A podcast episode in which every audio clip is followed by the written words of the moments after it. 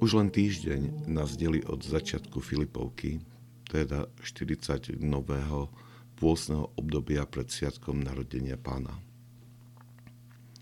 Už mnoho rokov je toto pôsne obdobie, ako, ako aj obdobie Veľkého pôstu v našej farnosti spojené s výzvou, ktorá má napomôcť k dobrému prežitiu pôstu a tiež vedie k osvojeniu si určitého dobrého návyku na posilnenie duchovného života. Je to jeden z prostriedkov, ktorými sa snažíme naplňať náš pastoračný plán farnosti, ktorý sme sformulovali pred mnohými rokmi. Jeho významným prvkom bolo úsilie o permanentnú duchovnú formáciu. Prvou výzvou, ktorá sa uskutočnila alebo ktorá bola daná pre farnosť, bola modlitba žalmov počas Veľkého postu. Tí, ktorí prijali túto výzvu, modlili sa denne jednu katizmu, teda určitú časť žalmov, takým spôsobom, že skupina 20 veriacich sa pomodlila spolu celý žaltar denne. Modlili sme sa za duchovný rast farnosti. Veľkým pozbudením bolo, že túto výzvu prijalo tak veľa farníkov, že sme sa spolu pomodlili celý žaltár takmer 7 krát denne. Duchovné ovocie bolo citeľné. Mnohí si osvojili tento zvyk čítania a modlenia žalmov a pokračovali v tom aj po skončení pôstneho obdobia. Ale dôležitejšia bola iná skúsenosť. Mnohí to vyjadrili svedectvom, že im to pomohlo prežiť pôstne obdobie a potom nasledujúcu Veľkú noc intenzívnejším spôsobom. Táto dobrá skúsenosť spôsobila väčšiu otvorenosť pre prijatie víziev pre nasledujúce pôstne obdobia. Každá z týchto víziev sledovala osvojenie si nejakého dobrého návyku v duchovnom živote. Dlho som uvažoval, čo by mohlo byť dobrou výzvou pre nadchádzajúci pôst pred Sviatkom narodenia pána.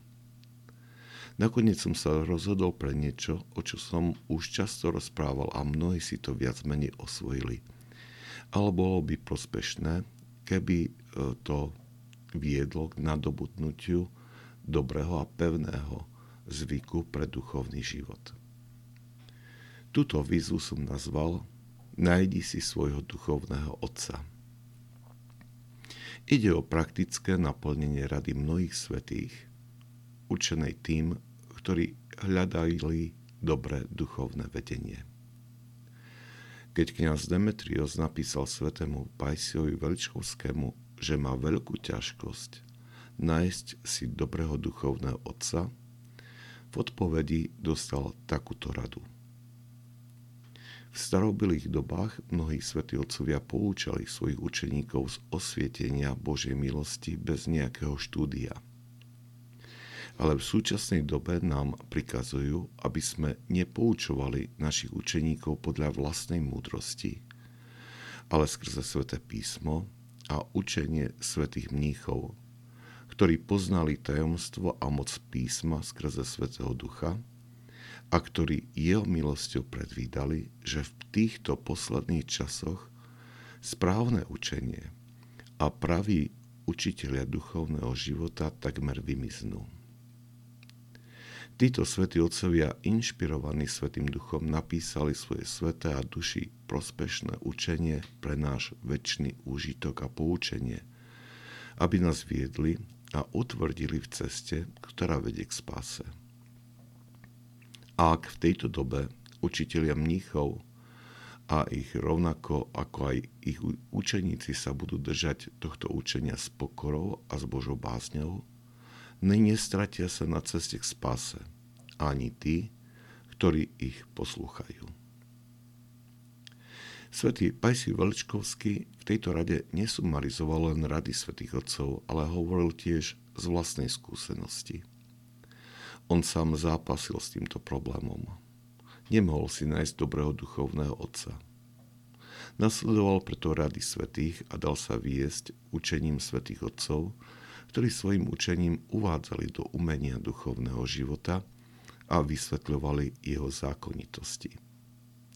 A aj preto, keď okolo neho vzrástlo bratstvo mníchov, nikdy sa neodvážil poučovať a viesť ich podľa vlastnej múdrosti. Ale každý večer ich zhromaždil, prečítal kúsok z učenia svätých Otcov a ak bolo potrebné hĺbšie vysvetlenie, pridal krátku reflexiu. Toto počínanie prinieslo veľké ovocie. Táto duchovná formácia spôsobila, že táto generácia mnichov a neskôršie generácie, ktoré boli formované podobným spôsobom, vyvolali veľkú duchovnú obnovu v cirkvi.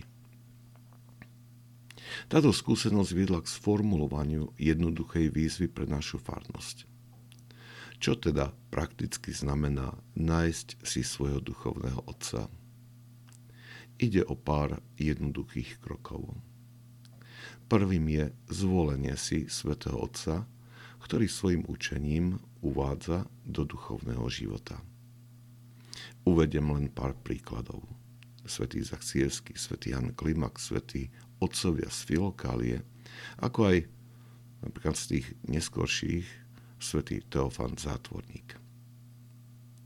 Druhým krokom je každodenné stretnutie so zvoleným svetým Otcom, ktoré sa začne prozbou o jeho sprevádzanie pokračuje prečítaním si krátkeho úrivku z jeho diela. Môže ísť o jeden odstavec, ba niekedy dokonca iba o jednu vetu. Toto čítanie má však sprevádzať správny stav duše, v ktorom si uvedomujeme, že k prečítanému textu pristupujeme ako učeníci toho svätého Otca, ktorí dostávajú radu, prijímajú a s poslušnosťou a usilujú sa ju počas dňa uskutočniť. Toto duchovné cvičenie nasleduje po ranných modlitbách a zaberie maximálne 5 minút. To stačí, aby si človek z neho vybral jednoduchú radu a pokúšal sa počas dňa o nej uvažovať a osvojiť si ju. Táto výzva vedie k upevneniu asketického cvičenia, ktorým je duchovné čítanie správnym spôsobom. A zvyčajne netrvá dlho, kým človek začne vnímať dobré ovocie, ktoré z tejto činnosti vyrastá. Chcel by som, aby zdieľanie tohto nášho zámeru pre nadchádzajúce pôstne obdobie bolo pozvanie aj pre tých, ktorí si vypočujú tento podcast. Ide o nadobudnutie dobrého duchovného návyku, ktorý celkom určite prinesie mnohé dobré zmeny. Veď mnohí svetí opakujú starodávnu múdrosť, že kto začne čítať diela svetých otcov, nevyhnutne musí očakávať zmenu vo svojom živote.